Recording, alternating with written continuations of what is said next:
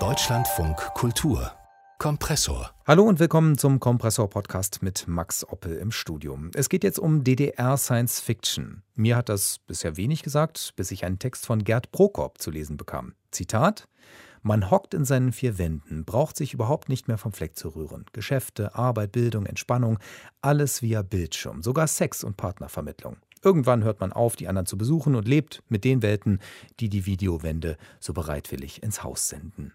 Das ist nicht etwa ein Corona-Tagebuch, sondern wie gesagt ein mehr als 40 Jahre alter Text von Gerd Prokop, Science-Fiction- und Krimi-Autor aus der DDR. Der Mann hat offensichtlich ein Gespür gehabt für die Zukunft. Seine Bücher waren lange vor dem heutigen Boom der dystopischen Erzählungen Bestseller, nur scheint es heute eher vergessen zu sein. Der Politikwissenschaftler Alexander Amberger hat sich damit beschäftigt und gerade einen neuen Aufsatz über Prokop geschrieben. Wie bedeutend war denn das Genre Science Fiction in der DDR? Gab es da eine große Szene? Es war ein sehr erfolgreiches äh, Genre, was die Auflagenhöhen äh, betraf. Das war häufig im sechsstelligen Bereich. Es gab auch eine feste Leserschaft, aber die Leserschaft war, da gab es ein paar Erhebungen, hauptsächlich jung, jugendlich, männlich.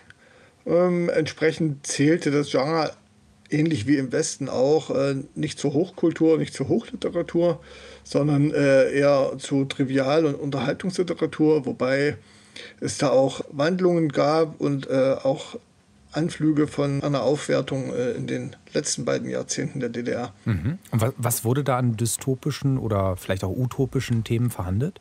Also die Dystopie selbst war eigentlich nicht gewollt. Es war auch nicht äh, die Intention der Autoren, Dystopien zu schreiben, denn äh, man befand sich ja im Sozialismus und äh, das sollte jetzt natürlich geschichtlich, historisch nach vorn gehen, hin in Richtung eines goldenen Kommunismus und da war es. Zumal die DDR ja für viele selbst so eine Art Dystopie war, ne? in Form eines Überwachungsstaates.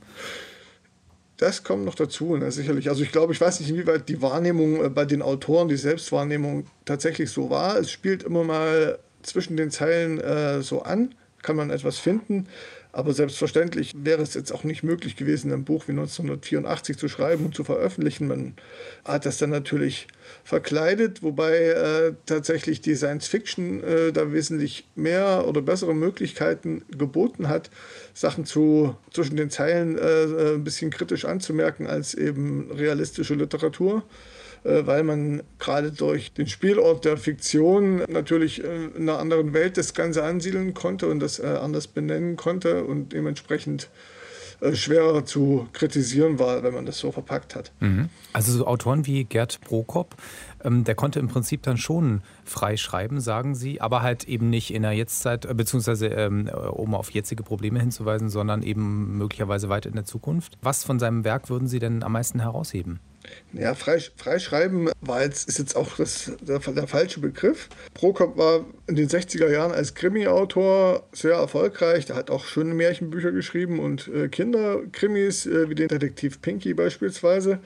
Ähm, aber was seine erfolgreichsten Bücher waren im Bereich der utopischen Literatur, der Science Fiction, das waren eben Wer stiehlt schon Unterschenkel von 1977 und äh, Der Samenbankraub von 1983. Das sind äh, Detektivgeschichten, die quasi zusammengehören. Die spielen in einem Endzeitkapitalismus äh, in den USA, in Chicago, äh, Ende des 21. Jahrhunderts. Die USA sind isoliert vom Rest der Welt. Es ist da eine kleine Elite, die mittels äh, hochentwickelter äh, Technik die Bevölkerung überwacht, die Arbeiterinnen und Arbeiter versklavt, ähm, die Menschen unterdrückt, durch äh, Medien manipuliert und es finden sich tatsächlich äh, viele Bezüge auch zu heute oder zu äh, Dystopien, Sachen, die man auch bei äh, Black Mirror heutzutage findet. Ähm, mhm. Sei es, äh, ja. Das dürfte ja auch dann im Sinne der, sagen wir mal, Staats- und Parteiführung gewesen sein. So eine Art von Dystopie, oder?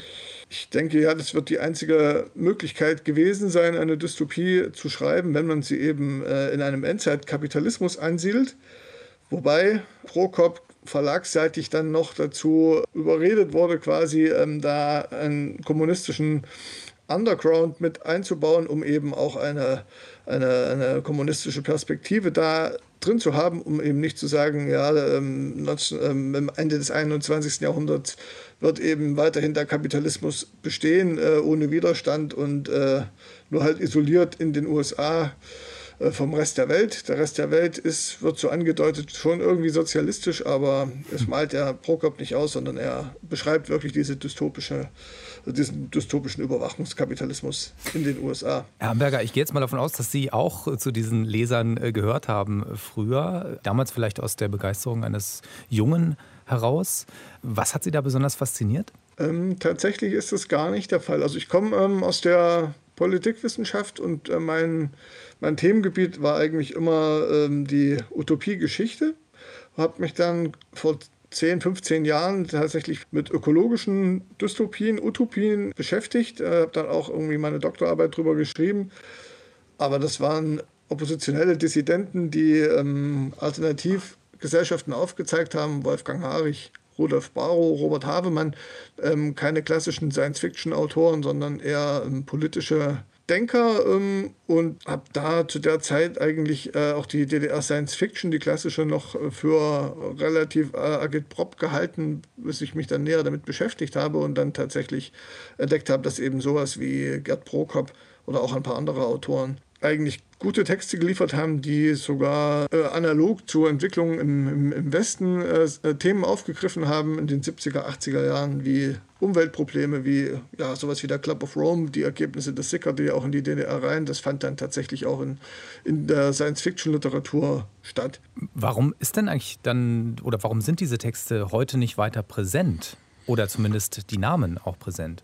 Prokop war einer der wenigen, die es tatsächlich äh, geschafft haben, auch nach 1990 noch ähm, von seiner Liter oder von seiner Autorentätigkeit leben zu können. Er ist ja dann Mitte der 90er Jahre auch schon gestorben, aber seine Bücher, also gerade diese äh, beiden, die ich jetzt hier äh, analysiert habe, diese Dystopien, die äh, erscheinen nach wie vor neu. Da kommen alle fünf Jahre kommt da mal äh, eine Neuausgabe raus. Die Verkaufszahlen kenne ich äh, nicht oder die Verkaufsorte kenne ich nicht, ähm, aber es ist tatsächlich von diesen Prokop-Geschichten 1981 bei, bei Heine eine, eine äh, Anthologie auch erschienen, also eine Auswahl äh, einiger seiner dystopischen Krimis. Also äh, er war einer der wenigen auch, dessen äh, utopische oder dessen äh, dystopische Geschichten äh, auch damals schon vor dem Mauerfall im Westen publiziert worden sind. Und die sind natürlich, es ist diese Science-Fiction-Leserschaft ist ja auch im Westen äh, sehr äh, fanorientiert, ähm, relativ klein, überschaubar und da ist das schon rezipiert worden. Ja. Und heutzutage wird Prokop, äh, werden die Geschichten durchaus auf äh, Fanseiten im Internet äh, nach wie vor äh, diskutiert und auch gefeiert. Also das ist ein, tatsächlich hm. Bücher, die sich auch heute noch zu lesen lohnen eigentlich. Was wäre Ihr Tipp für den Einstieg in die DDR Science Fiction? Ähm, wie gesagt, neben diesen Prokop Geschichten selbst gibt es oder gab es viele Sammelbände oder bekannte Sammelbände, wo verschiedene Autoren drin sind mit vielen äh, Kurzgeschichten. Das sind einmal die, die, diese Lichtjahrreihe, das waren sechs oder sieben Bücher aus den 80er Jahren. Das sind eigentlich die wichtigsten Autorinnen und Autoren äh, mit Geschichten versammelt. Und ja, empfehlenswert neben Prokop finde ich das sehr äh, märchenhafte Buch, äh, zum Beispiel Der Irrtum des großen Zauberers von Johanna und Günther Braun, ähm, auch die Sachen der, der, der Steinmüllers oder die Bücher von Peter Lorenz äh, sind äh, heute noch sehr lesenswert.